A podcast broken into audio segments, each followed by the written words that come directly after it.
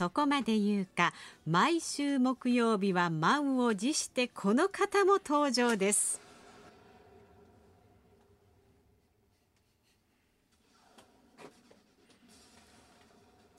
その眼光鋭い眼差しで日本の行く末を見据えその卓越した頭脳で日本の向かうべき道を解析。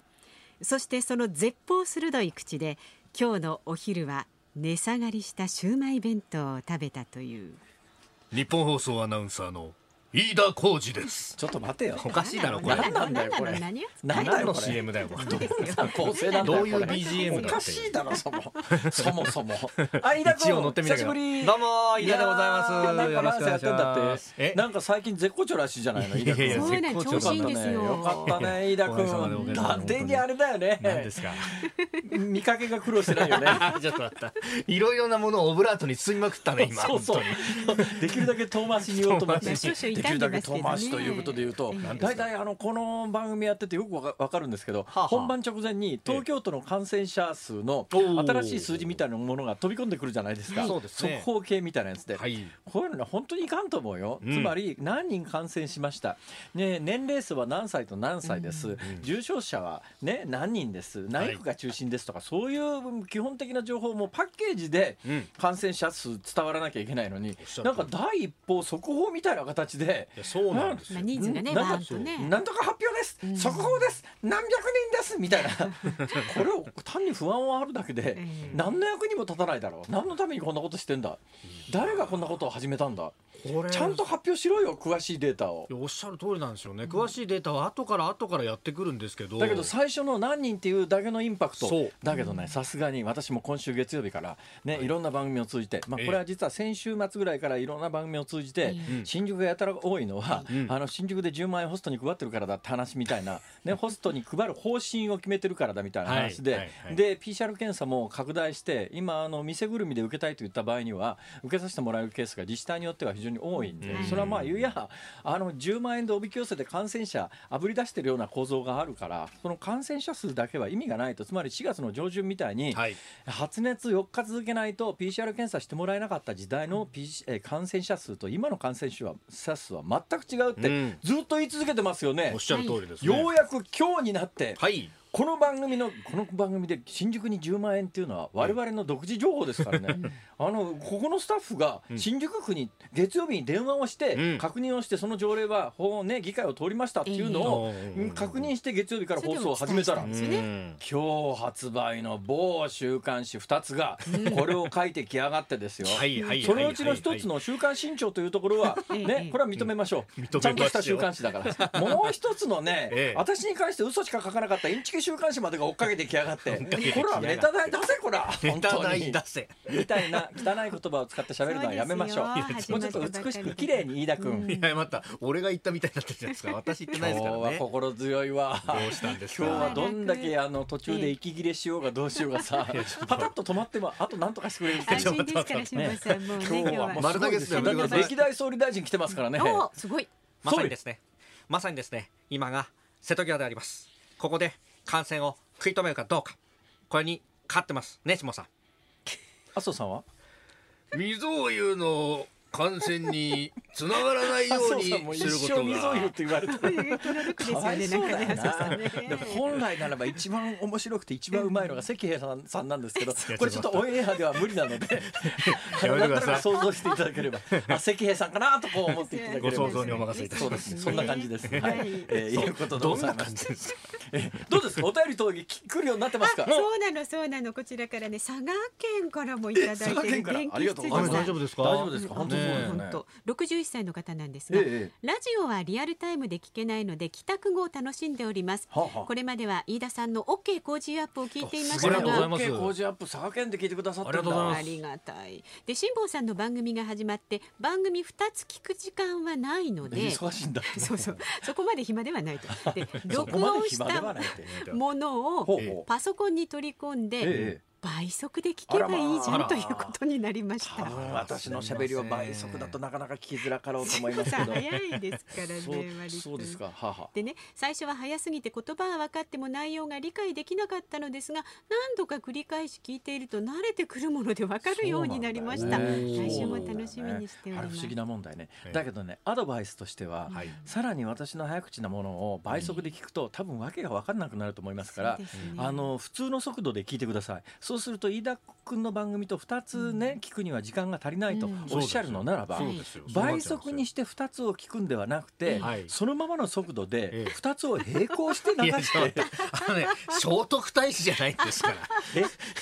どっちが難しかろうであそうですね。2つのラジオをこう同時に聞きながら両方理解するっていうのしかもと。今日ややこしいのがえ？僕両方から流れてくるじゃないですかそしたら。そうですね。右からも飯田左からも飯田ちょっと今今喋ってるの。は朝の飯だか午後の飯だかそうですね。そうですね、大問題です。じゃあ来週からその辺も区別できるようにちょっと工夫しながらねちょっと待って演じ分けて。演じ分けてもらって、うん。午後の飯田と朝の飯田と違うトーンで喋っていただくいやちょっと。午後の午後の飯田はなんかほら城達也みたいなさなるほど。なんかジェットストリームっぽいそういう他局の番組を言うな。他局の番組を本当ですよ。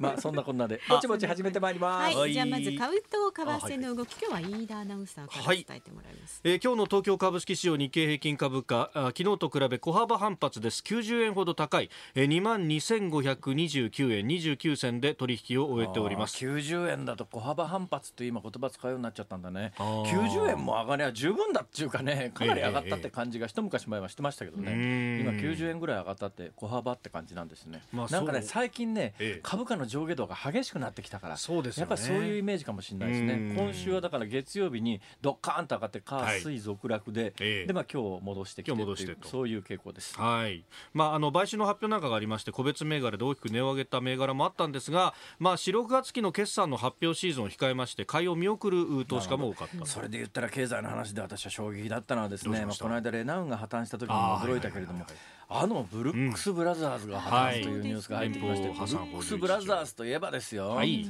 まあ、私の学生時代ドンピシャいわゆる IB ルックってやつです、うんまあ、バンっていう会社も別に日本の会社でありましたけどね、ええ。ええボタンダウンっていう。今日飯田君ボタンダウンだね。ボタンダウンですさんもボタンンダウンボタンダン。ウンの私はポロシャツですけど飯田君は普通のシャツですが、い。つもながらなんかなんすか。某野宿生活のような雰囲気が 待って待って待って待って。か全身からこうそんなことはないですよ。立つのはなぜだろうな飯田君。何言ってんすか。不思議だな。完全にこれもあクールビズっていうやつですよクールビズ。そうなの？いやいやいやいやいや。なぜなんか、えー、二重のなんかねこうカラーで。襟がそうなの？ボタンダウンってもっとさすっきりき見えるはずなのに飯田君が着るとさもう限りなくなんか大変なんだろうな コロナでっていうなんかさかわいそうじゃないですか洋服が。いなちょっと感じがするんだよね。まあいいか。あということでブルックス・はいブラザーズというえボタンダウンを世界に入らせてですね、はいはいはいアイビールックをもう全世界私なんか学生時代ドンピシャですからね。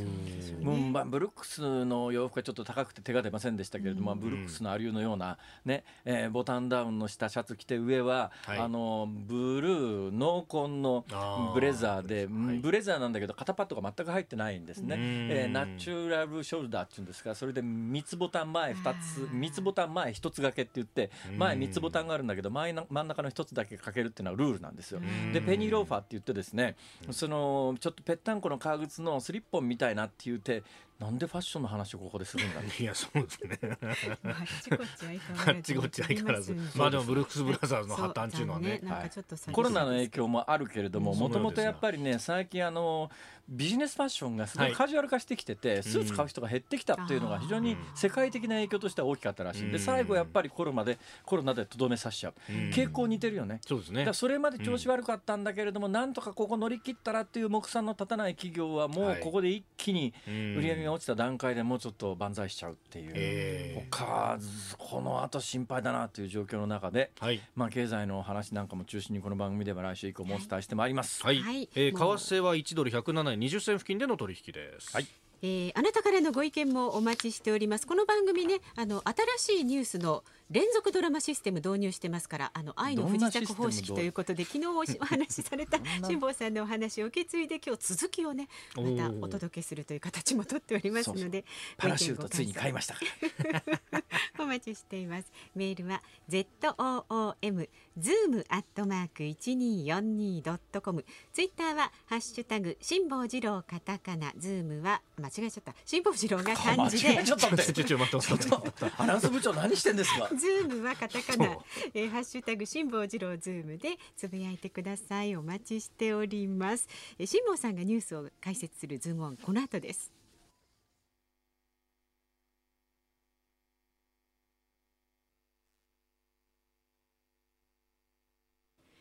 有楽町ニッポン放送のスタジオからお送りしています。夕方の新番組今週から始まっています。辛坊治郎ズームそこまで言うかこのコーナーでは辛坊さんが独自の視点でニュースを解説。まずは昨日夕方から今日にかけてのニュースを1分間で紹介するズームフラッシュです。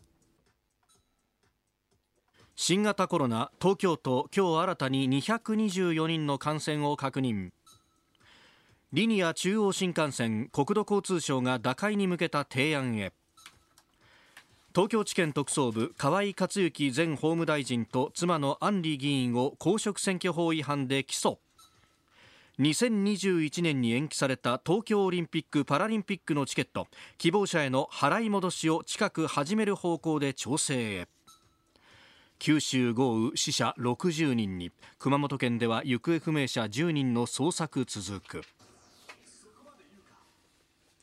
えーっと、はい。あれだけ感染者数だけ言うのは一人歩きするからダメだって言いながら同じことをしていて 本当に我ながら恥ずかしいなと思わんでもありませんがでも情報がさみだれ的に入ってくることが問題なので、ちゃんと発表するなら発表しろよという気がいたしますが、うんそうですね。はい。そのさみだれ式に入ってくる情報の中でですね、はいえー検査数というのが入ってきております、うん。でこれ検査数を見ると、はい。ああそういうことなのねっていうのが一目瞭然なのは昨日ええ。75人で少ないなという印象をお持ちになった方多いかもしれませんが昨日検査したのが500人だったそうです、母数が昨日の500発表分の500人で75人。はい。これ陽性率でいうとそこそこ高いなという印象ですね。ですね。今日は10%超えてますね。3200人が検査をして224人ですが、はいこれ陽性率からいうと昨日よりはるかに低いんですよ、うん、7%でこれここというところですね。今回の陽性率で昨日もしこれね、はい。えーいやいや昨日の陽性率で今回出てたら、うん。400人ぐらい出ててもおかしくないっていうことにそうですね。計算的にはなりますよね。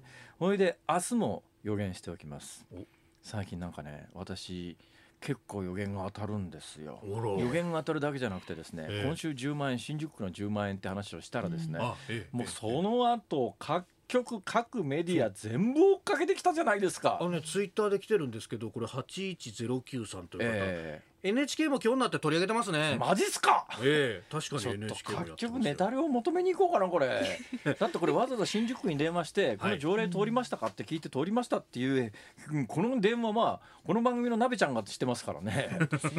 これそうですよね。これちょっとネタ料各局に請求してもいいぐらいだなと思いますよ。週刊誌とかね、うんまあそりゃ請求書それで言うとですね。まあ最近ほら予言が当たるから近々私は新宿の街角にと立ってですねええ占い家業を始めようと こう考えているわけでありますがあ そうなんです明日の発表数を予言しておきます。お明日もはい。100人台には確実に乗ります、うーん。えー多ければ200人に台人に台に行く可能性がないあるかないかぐらいですね。100人台の後半ぐらいかもしれないですね、これ今から予言しておきますから、これ当たったら飯田君え？なんかくれ。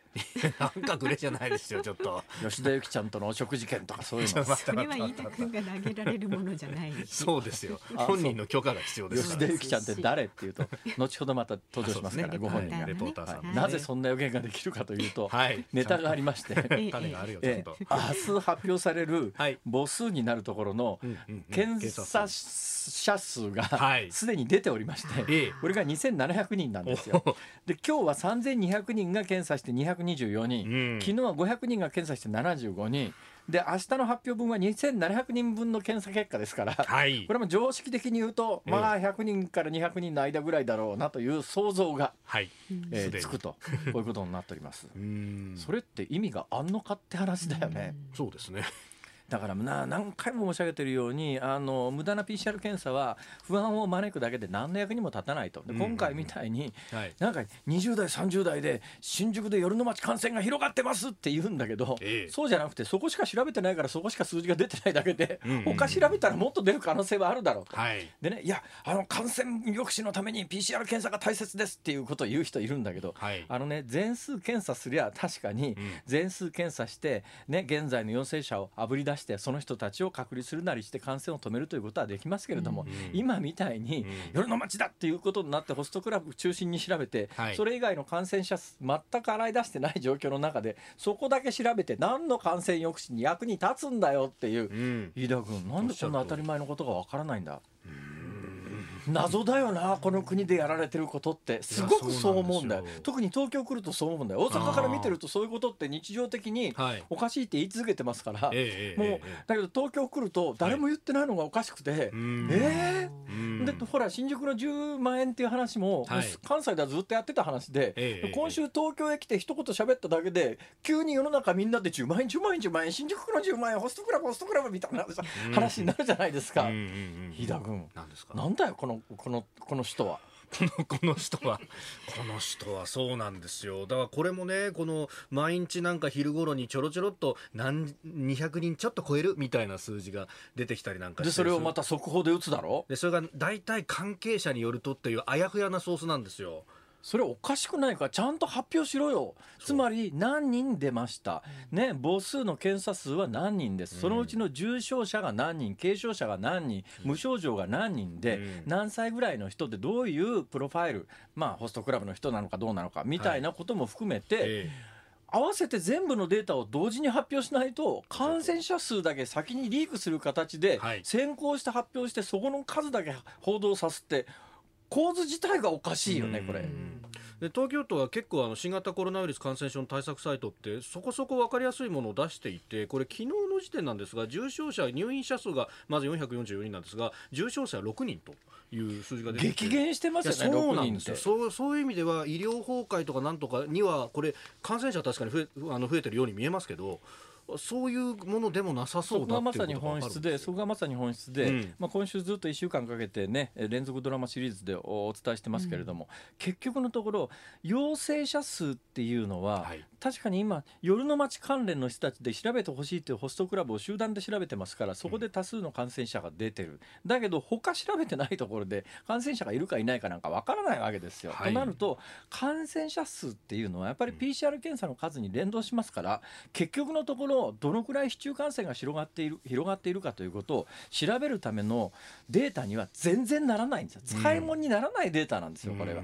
じゃあ唯一現状の感染がどのくらい広がっているのかというのを類推さすのは、はい。それはやっぱりね重症化率と、ええ。それから死者率なんです。死者数なんです、それはやっぱりねいや一部にはいや20代30代でしか広がってないから高齢者は死んでないんだっていう人いますけどいやたまたま調べてるところがそういうそうなだけで、はい。高齢者もこれいやっぱり世の中で実際に感染が広がりだしたら、やっぱり同じようなバランスで広がってきますから、はい。若い人だけしか集中的に広がらないなんてことはありえないんで、うんやっぱり感染がだーっと広がって拡大局面においては高齢者も一定数かかってきます。で高齢者が一定数かかったら、はい。高齢者の一定数は重症化します。ええ。でその一定数はなくなります。はい。これはもう残念ながらこの新型コロナウイルスに関してはもう決して否定できない事実で、おそらくね WHO が当初発表した数字に比べると圧倒的に低い数字ではあるだろうということはだいぶいろんなデータから想像がでてできてきました、ね。重症化率も相当低いしうん。致死率も相当低いんだけど、うん。だけどご高齢の方や基礎疾患のある人に関して言うとごく少ないとは言いながらおそらくえ1%以下だと思いますけれども、うん。重症化して亡くなる人がいるというのは厳然たる事実ですから。はい。となると社会一般にわーっと感染が広がり始めた時に、うん。この感染者数というデータは全く何の参考にもならないけれども重症者の数とうん。死者の数というのは相当信頼できるっていうかそれしか信頼できるものがないわけですよ。はい。ところがその重症者っていうのが見事に減り続けている、うん。今東京都だけで6人。6人。昨日の段階で6人という数字。6人。一時ね100人近い数字がずっと続いてたことがあってそう,、ね。するとでこれもねだけどもう一つ大きな課題なんですが、あの新型感染症この新型コロナウイルスというのは指定感染症に指定されてますから、ね。原則やっぱり隔離しなきゃいけないんです、はい。隔離の仕方は一番最初は全部入院させていたんですが、感染症病棟っていうのは限られてるわけですよ、えで基本的にじゃあこの新型コロナの前に感染症病棟を何に使っていたかというと多くの感染症病棟のメインのターゲットは結核患者なんですよ。はい。結核患者なんです、うん。で結核患者もまあ日本でも無視できないくらいの数いますから感染症病棟は必要なんだけれども、ええ。例えば新型インフルエンザとかで感染症病棟に収容されることはないわけですよ、うん。つまり指定感染症の中のジャンルが違うんで、はい。で新型コロナウイルスはその上位の、うん。いや感染症に位置づけられてるから隔離しなきゃいけません。入院さす時には感染症病棟に入れなきゃいけませんというルールになってます、で最初はこれ厳密にやってましたからみんなその感染症病棟があっという間にいっぱいになっちゃう、はい。無症状で何もその辺元気にジョギングができますよっていう人でもそこに入れて、うん。全部公費で治療してみたいなアホなことしてたらそら一気に医療資源ははい。パンクするだろうって話になってきて、まあ、大阪を中心にですね、もうちょっと病院に入れるのやめましょうよと、専用病院作りましょう。あるいはもう自宅にしましょう。ホテルにしましょう、まあ、東京でもおそらく陽性の人でもうピンピンしてる人で、はい。もうあのジョギング行けちゃうよ。サウナ行って後輩ホストにあの、ね、ホストのやり方伝授しちゃえるぐらいの元気な人は多分自宅に待機とかええホテル待機になるはずですから、そんなに医療資源の無駄遣いにはならないと思いますますけどだけど厳然として一応隔離が必要な病気になってるわけですよ。うんこんなことを続けながらね今後 PCR 検査で大量の感染者をあぶり出した時にはい。何が起きる？今夜の街関連しか言ってないから夜の街だけ集中的に調べてるからこのぐらいの数字で済むけれども、夏場だとは言いながらシンガポールでやっぱり4万人以上の感染者は出てるわけですよ、うん。ただシンガポールの死者ってねええ。今4万5千人ぐらい人口のほぼ1万人ぐらい感染してるんだけども、うん。だけど亡くなってる方が26人とかなんですよ。死亡率は 率は0.01%以下ですから。うん。でおそらくこんな状況だろうと。でシンガポールでおそらくこんだけ感染が広がってるのはやっぱりエアコンだろうなと思います。あの国の、はい。あの国人口少なくてもう、まあ、国中エアコンかけてるぐらいな、まあそうですね。すごいエアコンですから。だからやっぱ夏場のエアコンってね結構危ないんじゃないのって。だからそういう意味では夏場だってね夏場でも風邪ひく人いますから鼻風邪ひく人いますから、うん。夏でも感染は新型コロナも収まらないでしょ。ある程度は広がり続けるでしょ。で調べりゃものすごい数出ると思いますよ、ね。それ全員うん。うんあの隔離をして。隔離しなきゃいけないのっていう話になった時にちょっともうちょっとさこの病気をはい。ちゃんと客観的に誰かが評価しなきゃいけないんだけど結局誰も評価しないままここまで来ちゃってるんですよ。うん。なんか新たなこれ法整備をしなきゃなんないというような声が一部上がってはきてますけどまだ具体的な動きまで誰もそんなこと言っても得しいないからね。でやっぱりあの圧倒的多数のご高齢の方は俺に移すなとこうみんな思ってるわけだから、はい。俺が俺に移されたら俺あの病気になって重病になって死んだらどうしてくれるとこう思ってるわけだから、やっぱその人には人たちに配慮しないと政治としては機能しないというところがあって、うん。なかなか話は進んでいかないんですが現状において客観的に感染の広がり方を示しているのは重症者の数しかないんですよ。他にデータがないんですよ。うん。本当はね客観的に定点観測して PCR 検査などを一定数続けていけばうん。感染傾向だとかなんだとか分かってくるんだろうけれどもそれやってないんでうん。他に重症化と死亡者以外に客観データがないんですがうん。ただちょっと恐ろしいのははい。この死亡者と客あのうん重症者の数っていうのはうん。感染者よりも遅れて出てくるデータですからはい。これは上がってくるとかなり危険なんです。だから今ガーッと下がってますから大丈夫ですよと現状においては言えるかもしれないけれどもこれが10日後ぐらいにはい。ねうん。重症者が増えてきましたということになった時にはちょっと手遅れっていう。そうですね。2週間ぐらい遅れてくる数字だと言われてますからあねのだけど他にデータがないから、うん。もう当面はこの数字を本当に慎重にうん。死者重症者の数というのは見ていく必要があるけれども、現状においてはね、うんこうやってあぶり出された感染者数に224人みたいな驚き方は 絶対にしない方が社会のためだと思います。ズームオンこの後4時台にもお送りします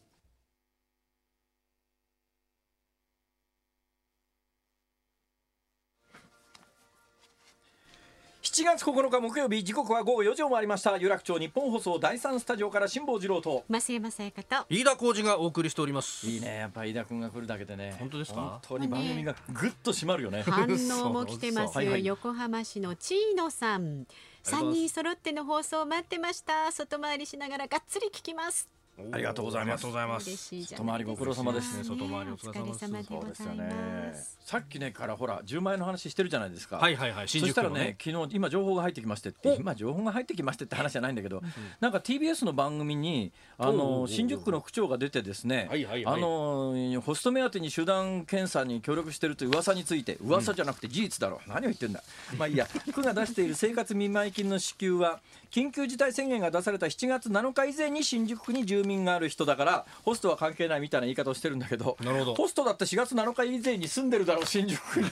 これ何の否定にもなってないだろう。こういうねやっぱりね自分たちがやってることが間違いだと気がついたら間違いだよごめんなさいって言ったらいいのにどうしてもそれをことしようと思って、うん。理由にもならないようなことを言い立てるっていう典型だねこれは えーこれびっくりだよ本当に。びっくりだよ。これまで支給が決まった200数十人の多くは医療従事者公務員であると否定をしたこれまでに決まった人はそうかもしんないけど これからどうすんだよ。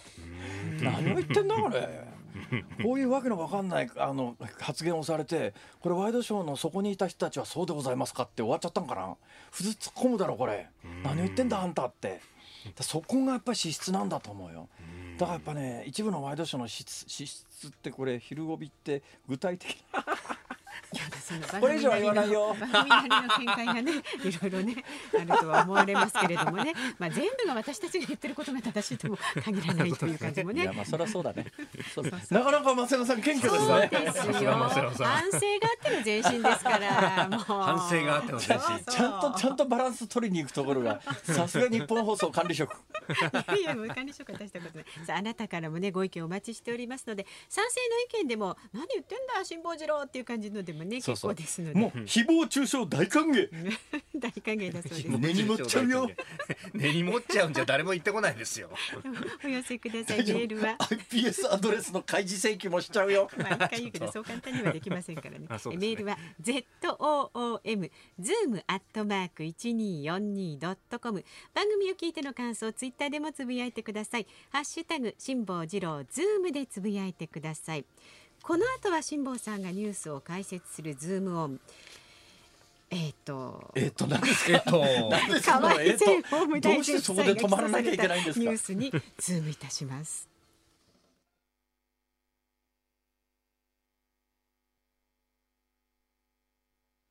辛坊さんが独自の視点でニュースを解説するズームオン。この時間特集するニュースはこちらです。東京地検特捜部が河井前法務大臣夫妻を起訴。去年7月の参議院選挙をめぐって広島県内の地元議員ら100人におよそ2900万円を渡したとして昨日東京地検特捜部が河合克行容疑者と妻り妻の安里容疑者を起訴しました。えー本人はあ起訴実を否定しているということで保釈請求も出したということがあ今日速報で入ってきております。どうすんのかね？保釈されるのかな？うーん今のところ伝えられる限りは全面否定否認だよね。そうですね全面否認ということでいうと過去の例でいうとなかなか保釈は認めないケースが多いかな、ね。はい。えーあっさり「いやーまあ買収でした」って言っちゃうと「はいはい保釈保釈」ってなっちゃうんだよねこれね、ええええーいうことですが、えはい。まあ、何回も申し上げておりますけれども、問題はですね、えーまず事件の構図ですね、うん。これ、なんで表へ出てきたかというと、はい。えー飯田君、明らかにこれはあの対立陣営が起こっちゃったからっていうところがね、あって、広島選挙区は自民党が2人立ってたんですよ、なんで2人立ってたかというと、ええ。これ、参議院で、はい。まあ、安倍政権、当時の参議院選挙までは悲願だった憲法改正というのがありました、はい。で憲法改正するためには、参議院で3分の2取れないといけないわけですよ。ところが3分の2確保しようと思うと、はい。まず1人区は必勝しなきゃいけないのと、うん。2人区の場合は、はい。1人取れただけでは過半数にしかいかないんですよね、全部取れたとしても。ですね。で3人区の場合も、はい。2人取らないと、えー、3分の2はいかないという構図の中で、取れそうなところは2人立てるっていうのがあった。で広島のところは自民党2人立てて2人当選さすっていううん。つもりで臨んだら、はいで一人は溝手さんっていう古手ですよ、ええ。まあ、もう盤石の選挙体制を持ってる人だから、ええ。まあ、常識的にこの人は落ちないだろうなって地元の広島の自民党の人たちとしては、うん。もう面倒くさいことするなよと一人で十分だろうと、はい。二人なんか無理だよ。そんなことしたらあのもしこれベテランでも落ちたら大変なことになるし新人当選させなんか無理だよって話にきっとなるよねきっと。うんうんうん。ね。まあそうですね。でまあ多分そうなったんだと思います、はい。で自民党本部としては、えー溝手さんという、まあ、従来ずっと参議院選の議員をやってらしたベテランの方に関して言うと、まあ、1500万円選挙資金で、えー提供したらしいと。はい。でこの今回、えーのうん安里さんですか、はい。そうですね。安里さんは1億5000万円3じゃないな？今のところなんだ？継承としては番組的には。えっ、とん一応でも起訴され起てるから。訴された？起訴された？被告？被告ですね。被告ですね。はい。被告ですか？被告ですね。えー、ちゅうことでですね、はい。えー1億5000万円、えー選挙資金として提供しましたと、はい。でまあこんだけ差がついたのはなんでというと、まあ、そういういきさつなんですがええ。そのまあ常識的にはこう後から来た安里さん圧倒的に不利、うん。えそうですね。えでこれ多分ね2人当選してりゃはい。これ事件化してないよねきっとね、うん表に情報が漏れてきてないよね。はい。これ一人それも起こっちゃったのがえ。あのベテランのええ。えあの長年ここで頑張ってた参議院議員さんの方が陣営が起こっちゃったっていうのがおそらく情報が出てきた最大の理由だと思いますが最初はウグイス城に3 1万5000円限度のところに3万円提供してました、はい。うん。で芋づる式に情報がどんどんどんどん出てきて、ええ。いや94年に総額2900万円ばらまいてました。はい。買収ですって話になってきて、ええ。まあ、今回起訴まで来たというこういう構図です。うん。でうん。この構図から推察できるのははい。日本中の他の選挙区でも飯田君ん？日常的に似た似たようなことはやられてんじゃないのっていう気はするな。でね同時にねこれ言えるのはあの対抗陣営もお金は配ってるわけですよ。でお金を配ってるっていうのは日本全国どこでも配ってるんですよ。うん。でただこれ違法じゃないんです。はい。合法なんです、はい。つまり政治家同士の資金のやり取りはえ政治資金収支報告書にちゃんと載せます領収書を出しますという限り、これ今回お金配った側が30万円当選祝い金ですとか選挙資金ですとかって言って領収書を取って政治資金として政治家から政治家に渡してる場合には違法にならないんですよこれ。でさらに言うなら、ええ。今回非常にね実は買収で私なんかも感覚で言うとこれはちょっとね買収当然だから徹底的に取り締まってちゃんとあの処罰さすべきだとは思いますよ。思はい。いますけれども、うん。刑事事件的にはそんなに簡単な事件ではないんです。通常買収事件というのは、まあ、今回もそうですけれども100日裁判といって100日の間に裁判を終わらしましょうといはい。う大きな方針というかこれ枠組みで決まってます、ええ。なぜかというと選挙の結果があの長引いて確定しないうちに、ねえーそういうことはちゃんとしようよということで100日裁判という制度が設けられてるんですよ。はいところがこれこの2人ともというかまああの1人は衆議院議員ですけど、これは選挙が参議院選挙って1年も経ってるわけです。ですね1年間の間に身分確定しちゃってるような状況の中でええ。実は買収事件で選挙の終わった直後に摘発されるケースが大半なんですよ。うんそうですね。今回異例なのは選挙が終わって1年も経っちゃってから摘発されたケースがまず極めて珍しい、うん。でお金のやり取りがですねその買収ってその選挙に対して票1票入れてね、えー、と票取りまとめてねって言うとお金を渡すそれの依頼を受けてお金をもらうということで買収というのが成立するんですがはい。この選挙が行われる3か月前の統一地方選挙に絡んでその名目で大半の金が配られてるとなると、はい。過去の判例から言うと、ええ。買収事件として摘発するには飯田君かなり難しい事案だということは間違いない。うーん。そうなってだけどまあよ世論がこの流れだし、はい私も個人的にやっぱこの2人はね処罰されなければいけないと思うっていううん。国民感情もある、検察はどうしたってこの2人を、えー塀の中に落とし込まなきゃいけないっていううん。まあ、プレッシャーもある、はいでじゃあ何をするかというと買収資金としてお金が渡されましたということを立証しなきゃいけない。えで、えー多分これ名簿が事務所から出てきたんだと思うね。94人お金ばらまいた先の名簿が出てきてこの名簿に基づいて名簿に載っている人たちの議員を次々呼んできてえはいもらったよね。名簿が出てんだよ。30万円受け取ったよね。喋れよ。な。買収だと。いやどうする？僕はあの統一地方選の当選祝い金だと思ってました嘘だろ？買収だろ？買収だと思ってただろ？買収資金だろ？言った方がいいよ。そろそろあげよ！うというような。今ねあのー多分ね可視化が進んでますからその手は使わないと思いますどうはないのつまり後でええ。後で見えた時に VTR が公開された時にはい。違法だと言われない範囲で。ええ。古かったな俺の刑事ドラマ これあのー名簿に名前が載っていて30万円渡ったという証拠はこちらはあるんですけれども30万円もらいましたよね30万いやいいんですよ。否定されるんですか？分かりました。あそうですか。うん。まあでもね証拠はありますから、えー立件することになりますよね。これ当然のことだから。いや刑事さん私はちょっとねで買収だと認い識された覚えてないはずないでしょ？買収だと認識されしてましたよね。やでそれ裁判になった時証言してくれますね。買収の資金として30万円受け取ったって意識がありますね。だったらやっぱりあのまあそうですね。通常だとやっぱりね慣例で言うと5万円以上のお金もらうとね収賄側も起訴されることが多いんですけどもね。まあまあでも無理やり置いてったんでしょ？河合知ってます？よ知ってます？よそうなんですよ。無理やり置いてったんでしょ？なんか私はいやこういうお金は受け取れないと思ったんだけどね。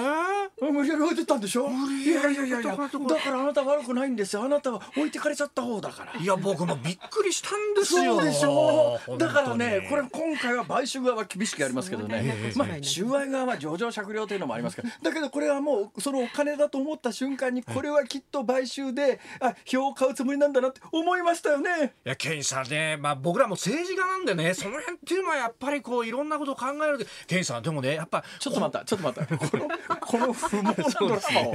永遠続けていてもしょうしょうがないまあ、結局何が言いたいかというと 90何人そうやって取り調べをして、ね、お金を実際に2900万円受け取った人たちがいるわけだよ合計で、ところが今回検察の方針としてはい。金を受け取った側はどうも一切罪に問わない。ええ。これ実はもうそんな匂いが元からしてたんで、ええ。もう関西の番組ラジオ番組等で皆さん注目しておいてくださいね。検察官のやり手やり口はこれですから、今回ね受け取った側は一切罪に問われない可能性がありますよ。だけどこれはおかしいでしょ。日本の政治風土を変えるためには平気で金を受け取るようなにに連中が地方議員やってるこの構造を変えないと日本良くならないでしょ。だから検察の動きに注目してくださいって言ってたら案の定だよ。え案の定これまだ処分き処分処分決まってないってことが大問題でえそうですね。不起訴とはい。かっていうことならば、検察審査会に持って行って、おかしいだろこれって言えるんだけど、ええ。起訴もなければ不起訴もないから検察審査会にも持っていけない、そういうことになりますね。これ唯一やりようとしては金もらった側は市民が告発するという方法はないではないですけれども、ええはい。そのぐらいしか方法残ってない。そうですね。ちょっとあまりにひどくないかこれ。検察が要するにこいつだけは罪に落とすと決めたら罪に落として、こいつらはまあまああの俺らの捜査に協力してくれたらまあ勘弁してやるわっていうことが堂々とまかり通っててこれどんな法律の枠組みで最近決まったいわゆるその、えー司法取引の枠組みとは関係のない従来型の慣例ですからね、は。い。こんなことがほ捜査の現場で行われていて結局これ今後これ何十万円ももらっても起訴されないということになったら地方議員は何を考えるかというとええ。立ちの場で地方議員は受け取った側は大丈夫なんだ。そういえば次国会議員金持ってこねえなこれっていうことになったら、まあ選挙の協力なんかしてやるかよみたいなことになったら余計ひどくなるんで状況は。うんそういうことですよねものすごい悪い前例を今作ってしまいかねないということがただまあこれ最終的に全員何にもしませんと発表してるわけじゃないんだけれども昨日あたりの県東京地検の動きでいうとこれで終わりっぽいよね。そうですね、でこれメディアもその方針みたいなことを堂々となんか書いてたりとかそれだから実情の小取引ですみたいな。検察のリークで、はい検察のリークで新聞は、うんもう議員の名前書いたりとか誰にいくら行きましたみたいなところ行ってあなたは認めてる人ですか認めてない人ですかみたいな。もうベースは検察リーク情報はい。のオンパレード、この検察のリークは明らかに違法なんだけど、うん。誰もそんなとこねチェックもしなければ。これだから厳密に取ればあの国家公務員法の守秘義務違反に入るはずなん明らですよ。かです明らかに。だから検察やってることは犯罪行為なんだけれども誰もそれ問題にするどころか、まあ、今回はその一部週刊誌等が火つけて問題になった、ね、金を送ったという2人の側だけがはい。罪に問われて90何人そのうちの半分ぐらいは議員さんですけども、えーお金を受け取った側は全員無罪方面、うんこれ日本の政治風景政治風土は全く変わらないだろこれでは。うんじゃあ普段そのね政治はきれいにしなきゃなんないって主張している人たちが今回のこの一件に関してはなんか地方政界がこれ全員起訴しちゃうとむちゃくちゃになっちゃうからいいやだからいっぺんむちゃくちゃになってな もうその資格のない人は議員を辞めてもらってもうちょっとまともな人を地方議員に出すというシステムを作っていかない限りそういうまともでない人たちが地方議員やっててその人たちが、まあ、あの票を取りまとめる形で国会議員が生まれてその人たちが国政をはい。司ってるという状況の中で日本が良くなるはずがないだろう飯田君。いやおっしゃる通りですよ。本当に。これどはうしたらいいんだろうな、だからね、やっぱり検察、日本の検察システムって非常に問題だし、検察官の態度も問題だし、だからやっぱりこの辺は国民がコントロールできるようにしなきゃいけないんだけど、その国民がほんのわずかでもコントロールできるようになるということが政治関与だみたいな話になって、はい。なんか多分内情がわからない人たちによって、ええ。ハッシュタグ検察官みたいな話で、この中身分かってんのあなたっていう人たちの影響で、結局国民が検察行政に関与するほんの少ないチャンスも潰されるっていう、うんうんうんそれがこの間起きたことだからね。検察情報の改正、えー定年の延長にかね。話、びっくりするよね。うん。っていうようなことは関西にいるとずっと関西のラジオでは言い続けてんだけど、はい。関東のメディアって一切そういうこと言わないんだよ。なぜ？うんかろうじて言ってるのは飯田君の朝のラジオがかろうじてやってるかどうかぐらいだよいやいね。やいや恐縮です本当に。本当に。びっくりだよ。ね、でまああのねまたこういうことを言うとですね論点のすり替えだとかあるいは政権擁護だみたいなことを言われるんですけどいやそそうなの？俺と思うんですけど、ね、そうそうなんですよ。それともう一つ言うならね、その政権擁護とは関係ないんだけど、今それで思いついたっていうかねはあはあ、気がついた話なんですがはい、今回自民党から1億5000万円、ここの陣営に渡ってます。はい。でこれが買収資金に使われたというように一般の方は認識してるはずだし、私もその可能性はないとは言えないと思います。ないとは言えないと思うんだけど、はい。ちょっと不可解なのは、えいろんな議員さんに聞くと党本部から提供された金っていうことを言うのに関して言うと従来ではかなり厳密にはい。領収書出せって言われてどこに使ったか証明しなきゃいけない、えとなると、買収に使った2900万円は1億5000万円とは違うところから出てる可能性っていうのもないではない、うん。ただまあね、うんうんうん。お金には色があるわけじゃないし、はい。同じ口座に振り込まれちまったら、ええどっからどこまでが1億5000万円で、どっからどこまでが自分の元から持ってた金なんだって話になると、うん。境界線が曖昧だからっていうことはあるかもしれないけれども、はい。だから1億5000万円分の領収書に関してうん、ちゃんと自民党本部に出されているのかどうなのかって、ええこの辺はちゃんとしなきゃいけないよねって。うん、はがき吸ったりとか冊子吸ったりとかそれを配ったりというところに使ってるんだというふうにね、えー、党本部側は説明をしてたはずですけまあ。河合陣営としては、ええ。実は自由し自由民主じゃない自由なんとか自由新報昔は自由新報だけど今名前変わってるのかな。あまあ自民党の機関車あるよねね。はい。あそこでこの河合案里今被告の、はい。特集号っていうのがあってうん。この特集号をはい。全県下に配るのにええ。何千万円かかりましたみたいな説明になってるらしいよね。はい。うん。だとするならば、はい。そこどこからどこにいくら使ったのかっていう1億5000万円の少なくとも領収書に関しては、うん。やっぱりここまで追及されてんだから自民党は積極的に出さないといけないだろうと、うん。まあ、素朴に思うよね。うん。ただまあ同時にやっぱり今回の検察官ははい。一部の世論と週刊誌報道におもねる形で2人だけ起訴して、お日本の政治構造の根本的な問題の地方議員が何十万円もお金どんどん受け取って今回玉坂1人が落っこったんでおそらく常識的にはそっちからのリークで報道が始まったんじゃないのと思われるこの大騒ぎになってやっとお金もらいましたっていう人が出てくる低たらくで、はいこの1年間別にその90何人お金もらってる人たちが自分から言ってきたわけでは一人もないうん一、人もだようん。うん。一、人も、うん。となると当然おい全国でも同じようなことになってんじゃないの？たまたま表出てねえだけじゃないのかと。はい。だったら余計一罰百回で出てきたものに関してはちゃんと罰する。90何人20万円。これ慣例でさっきも言ったように従来の慣例でいうと大体買収事件の場合は万単位のお金を受け取るとはい。起訴される。ここれ過去の例で言うとね芸能人がうん。ある陣営に選挙演説の応援に行ったんですよ、うん。選挙応援に行っ当然タレントだからはい。金もらえる、払うっていうような慣例があるんだと思いますね。まあさすがに私なんか飯田君もそうだけども特定の政治家の選挙演説には行かないけどさうん。でもまあタレントさんでお金もらえるとなったら行く人いるじゃないですか。えであるタレントさんは選挙の応援に行ってはい。10万円のギャラもらって帰ってきたら、はい。この10万円が買収でしお金を受け取ったとして摘発されたことがあうるんです受け取った側として。芸能人がええ。応援に行ってタレントギャラとして10万円受け取ったんだけど買収だって言って受け取った側がねしあの刑事処分されたことがあるのに、はい。今回軒並み数十万円地方議員が受け取っていて全員無罪方面はないだろうこれ。うんこれをほっといたら本当に日本の政治は変わらないぞ。うんまたこれが首長から市議会議員から県議会議員からもうありとあらゆるところにっていうだところですからねまあまあ丸刈りにしてくる親父も出るしな。ましたねそういう人本当だろこれ。本当ねあ中学生じゃないんだぞっていうねびっくりしたよ本当に。えーまたこれがその広島の政界のね話なんちゅうのもこのおまあ落ちた方のベテランの議員の方っていうのが、えーまあ、岸田派宏池会とまあ広島というともともと池田隼人さんのお出身のところで宏池会が強いっていうところであるんですけど河井案里さんと河井和幸さんはそこではない派閥の所属というですね。これまたあの結構深い愛憎がこれね、あのはい飯田君ってねこれ黙ってほっといて喋らすとね、うんだんだんこう深みにはまっていってですね 自分でも喋りながらどの辺で矛を収めたらいいんだろうとかそろそろ突っ込んでくれないかなとかっていうニュアンスをねこう私もひしひし感じるんですけど そう感じた時には私は基本的に掘り投げることにしてます。私も掘り投げてきます。正解します。ちょっと。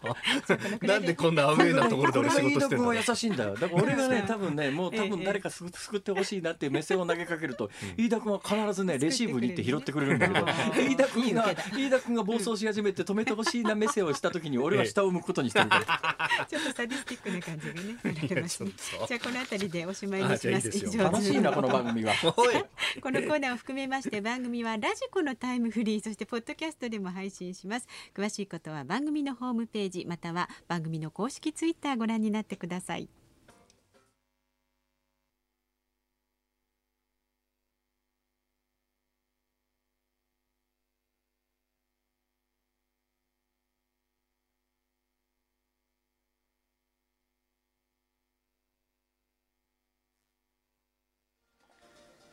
月9日木曜日時刻は午後5時を回りました。こんにちは辛坊治郎です。こんにちはニッポン放送の増山さやかです。こんにちはニッポン放送の飯田浩司です。今週から夕方帯のニュース番組として再スタート切りました辛坊治郎ズームそこまで言うか。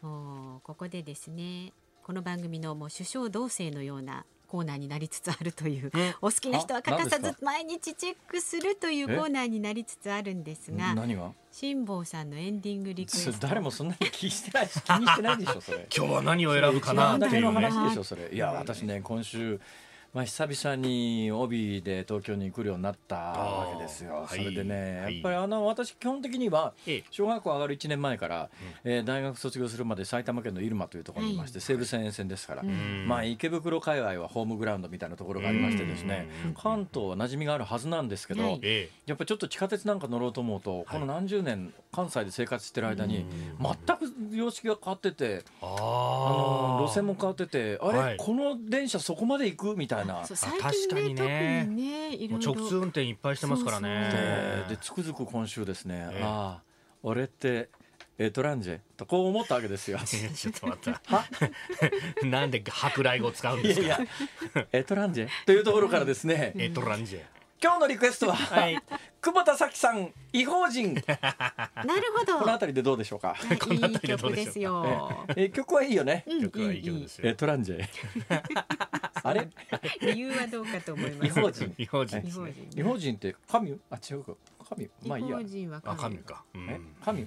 神。神とキャリーパミュパミュは違う人たち。違いますよ生きてる時代も全く違うじゃないですかそうですか。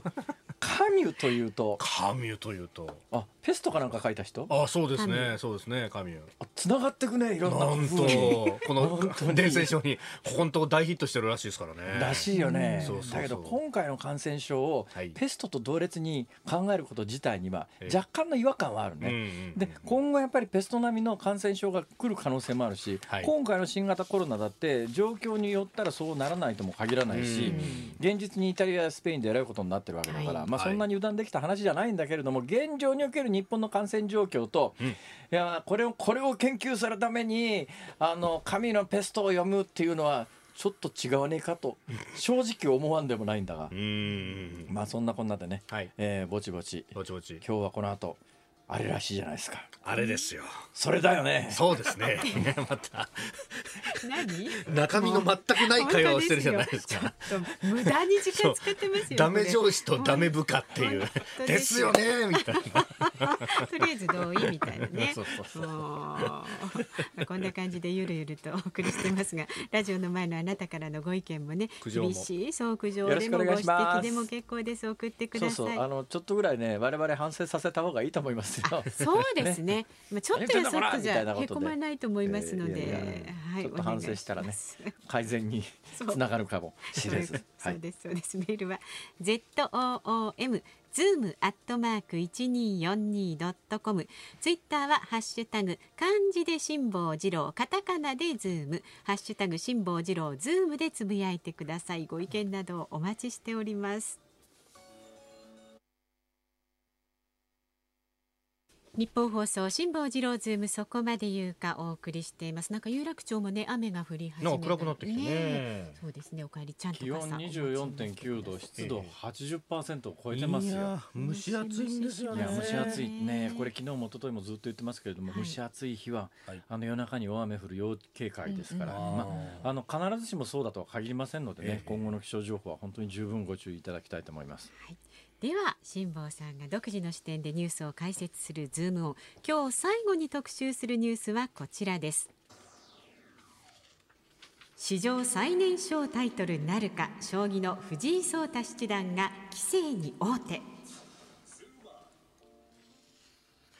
将棋の八大タイトルの一つ棋聖に王手をかけている藤井聡太七段と渡辺明棋聖の対局が今日午前始まりました、えーこの時間はその会場で取材をしている日本放送のニュースデスク岡さんと電話がつながっておりますでは辛坊さん呼びかけてみましょうか、え岡さん、はい。よろしくえー、お願いします。都市センターホテルにおります。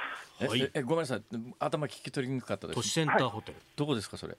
えー、麹町と永田町の間にありまして、国会議事堂からも割と近いもんですから、議員さんですとか省庁の割と大きな会議なんかもちょくちょく行われているホテルですね。ほうということは日本放送からも割と近いところですね。そうですねそう。ですねええ規制線。はい。あの規制線でややこしいのはですね、ええ私昔あの囲碁の規制線をずっと番組担当してたことがあって、そうなんですか？同じ名前のタイトルなんですよね、これ将まあ棋と囲碁で。そうですね。はい。どのくらいのタイトルなんですかね、これ？いや。まあ、あの先ほど紹介もありましたけれども、現在は8つある将棋界の、まあ、タイトル戦のうちの一つ、まあ、かつて羽生さんが七冠なんて言いましたけども、その後一つタイトル、叡王戦叡王というのが増えまして、現在はタイトルが8つあるんですけれども、ええその8つのタイトルのうちの一つということですね。このタイトルをこの藤井聡太七段が取るっていうのはどういう意味なんですか？まずは明らかに史上最年少でのタイトル獲得という感じですね、17歳と11ヶ月、えーこれまでは屋敷九段という方がお持ちになってたんですが、それをお2ヶ月ほど上回る史上最年少でのタイトル獲得という形になります。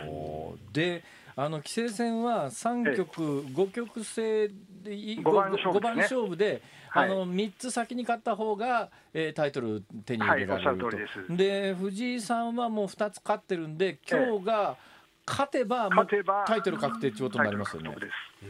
どうですか今日のところのたと今日は何時からやってるんですか、えー午前9時から対局になりまして、8時間ちょっとが経過したんですかね、はあはあ。えー現在、控え室にあの、まあ、モニターがあるんですけれども、ええ。そこに実はコンピューターの、まあ、AI の評価が出るんですけれども、現在ですわね、はい。渡辺明棋聖えーの方が54%、ほう藤井七段は46%、ほう。まあ、正直、ほとんど五分と五分という感じですね。将棋局面は最終盤を迎えてますね。あこれあの今までのあのえ1回目2回目の時にええ。最後の方はどういうパーセンテージだったんですかね？で最後の最後はもちろんあの詰め詰みとかがありますともう99対1とかっていう形になるんですけれどもまあ大雑把に僕将棋、まあ、このソフトで見たりしますけれども、え70%、80%いくともうこれはほとんど勝負ひっくり返ることないなという感じがするんですけれども、ええ50%台、40%台ですとこの先どう転ぶか全くわからないというのが素人目の評価だと思います。棋聖戦あのタイトル戦によったらあの途中で手を封じてですね翌日に持ち込んして2日やるっていうのはありますけども棋聖戦はい、あは1日のこの抽選はあの持ち時間が各4時間ではい。制です。となるとよ各持ち時間4時間ということは8時間で持ち時間終わっちゃうということはもう9時間になっちゃってえ9時からだから10、11、12、11、12、13、14、15そうですね。もうそろそろ持ち時間切れちゃってるってことですか？はい、えーところがですね、はい。あの藤井聡太七段はあのこれまでの対局でもそうなんですけれども、ええ。中盤に割と時間を使うタイプの棋士で、はい。現在、藤井聡太七段、残り時間はあと8分、8分。ほう。はい、一方、渡辺棋聖の方はまだ1時間36分、あらま。考える時間が1時間30分程度、渡辺明棋聖の方がまだ多く残しているという状それだ態ですね。け見ると渡辺棋聖の方が有利ということになりますよね。まあ、単純には言えないところがあって、ええあの特に藤井聡太七段、その終盤、詰め将棋なんかも圧倒的にえー棋士の中でも評判が高く、はい。えー最終盤にはもう藤井聡太にはかなわないというところがあるもんですから、ええあ先般のお王位戦だったかな、でも終盤、残り時間ぎりぎりになっても藤井聡太七段、ま、間違わずに勝ち切るということは非常に多いですから。はいとなると岡さん。はい、もうちょっとあのこれ54%対46%じゃよくわからないので全くわか岡さらないです、ね。ん決めてください。はい、決めてくださいえー藤井聡太七段が棋聖タイトルを獲得して、明日の新聞の一面を飾ると、え言い切っちゃなんかうれそういうふうになると嬉しいなと思い願ます。望岡さんの願望岡さんの願望はああそうですか。ぶっちゃけ客観的にはもうわかんないって感じですかね。えー私には素人目には全く分かりません。途中で渡辺棋聖の方がずっと攻め込んでいて、まあ、素人目、まあ、多少将棋分かるぐらいのレベルですけれども、ええ飛車を打たれて王手をされたあたりだと、もう明らかに藤井聡太七段、絶対絶命かなと思うと、コンピューターの評価は50%、50%だったりしましたですね。ああ、はいわかんないんだ。そのコンピューターの評価っていうのはどのぐらい当たるかって話もありますよね。まあ、かなり評判は高いですね。負けそうになったら王とか玉を隠しちゃうとかそういうのはなしですね。ちょっと待って 待ったもありませんので、待った素人のね遠代将棋じゃないんですから 2人とも、あのー対局開始時にはマスクをされてたんですけれども、え30分前ほどからですかね、両双方ともマスクを外して、もう最終盤ということで、もう双方、盤面に覆いかぶさるように、え時々、藤井聡太七段は目をしば立たせるっていうんですか、目をパチパチさせながら戦ってますね。ということはまああと2時間以内には確実に勝負がつくってことですね。まあ、通例、大体、棋聖戦ですと8時前後ぐらいに勝負がつくことが多いですから、そうかそうか持ち時間がなくなってもあれだもんね。はい。だから8時ぐらいまでか。そうか。うん。規制線で SNS 調べると AI もブレブレっていうふうに書き込んでる人がいたりとかみんな悩んでるあのんですね局面が変わっていないのに、少し時間が経つと、パーセンテージ変わったりします。あそうなんですか、はいへえ、まあ、コンピューターが一生懸命よく読むとこうだったっていうことを判断するんだと思いますね。コンピューターに聞いてみたいな気はするけど、そうですねそういうわけにもいかないしな。これは楽しみですね。どうなることか。はい、岡さんありがとうございました。以上ズームをお送りしました。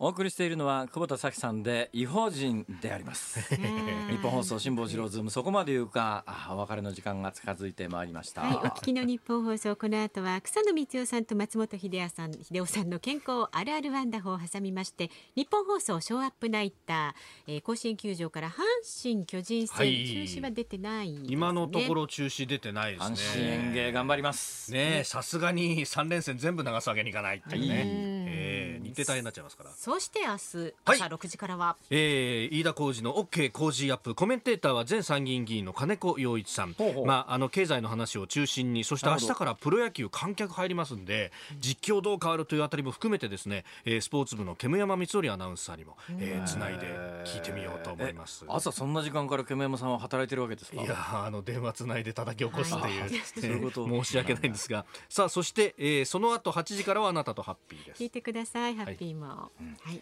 ということでございましてね。ええええ。えー一週間やりましたけれども。え井田君。どうですか？やっぱりね。何ですか？月曜日も朝やってんだろ？あやってますよ。火曜日もやってるよね。やってますよ。水曜日もやってるよね。やってますよ。ちょっとさ その辺で仮眠取ってやちょっと待った。この時間までいりゃいいんじゃないか？いやいいんじゃないかじゃないですよ。まあ飯田君もね休まないとねいそうそうそうろいろほら。こうほら。労働法制が。労働法制が。労働者その辺をやあっぱりと見てくれもねちゃんとしっかりこれ以上これを保たないと。これを保たないとそれ保ったらだダメでしょそれ。おい待って待ってそれはどういうことだよ？それ保ったらダメだよそれ。うかつにその辺歩歩いてたらさ。いやいいじゃないですか。完璧に歩いてますよ。今日ビッグカメラ行ったよ。え嘘。いや嘘じゃねえよ。時計止まっちゃったからさ。そろそろ、えー、次回は来週月曜日になりますからね辛坊治郎と。増山さやかと。飯田浩司でした。来週もぜひお聞きください